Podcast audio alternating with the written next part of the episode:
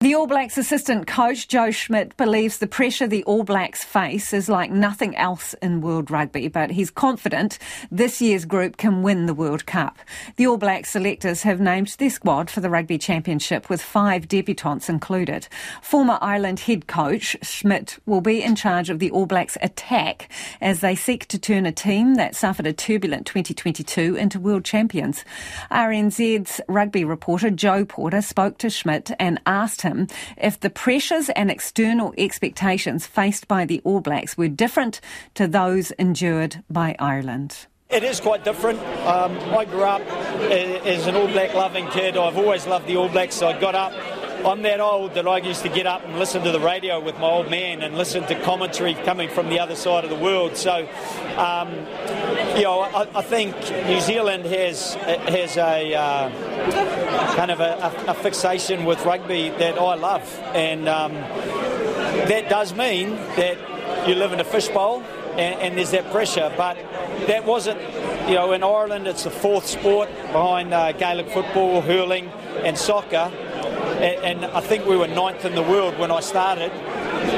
But by the time we got to one in the world before the last World Cup, I, I, I think I think the players felt every bit as intimidated as as All Black as All Black players feel, and I think part of part of what's difficult as a coach is is unleashing that that that sense of um, I, I suppose pressure because playing with that pressure, it, it, it, can cause hesitation. It can cause guys to be a bit more conservative, and, and, and you've got to go out and win games. You can't defend your way to a World Cup win unless you've got a really powerful set piece, and there's one team who have managed to do that three times, I guess. What's different about World Cups? What makes a World Cup a World Cup?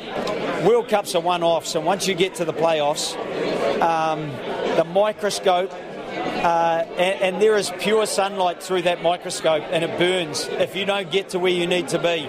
And so everyone's under the microscope a little bit more.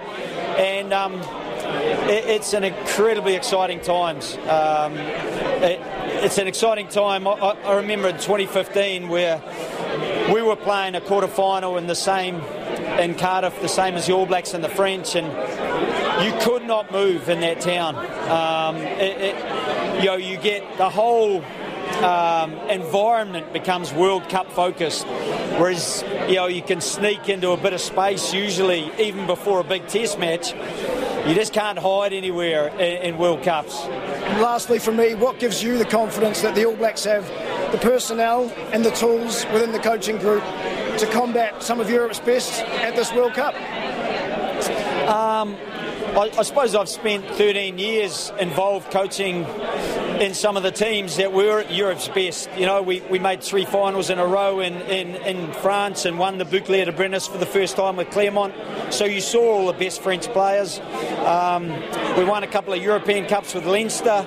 So you got to work with some of the best players and, and then you know, six and a half years coaching Ireland, we regularly met up against, you know, all, all those big Northern Hemisphere teams. So, um, you know, one of the things that everyone fears is the unknown, and you don't quite know what's going to what's going to come your way.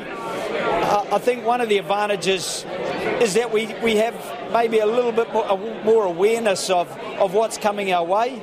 It doesn't make it any easier, but it can give us the confidence that, hey, we can get really ready for this. And, and if we build uh, uh, that readiness, then that preparation will stand us in good stead and hopefully brings the confidence for us to play our game.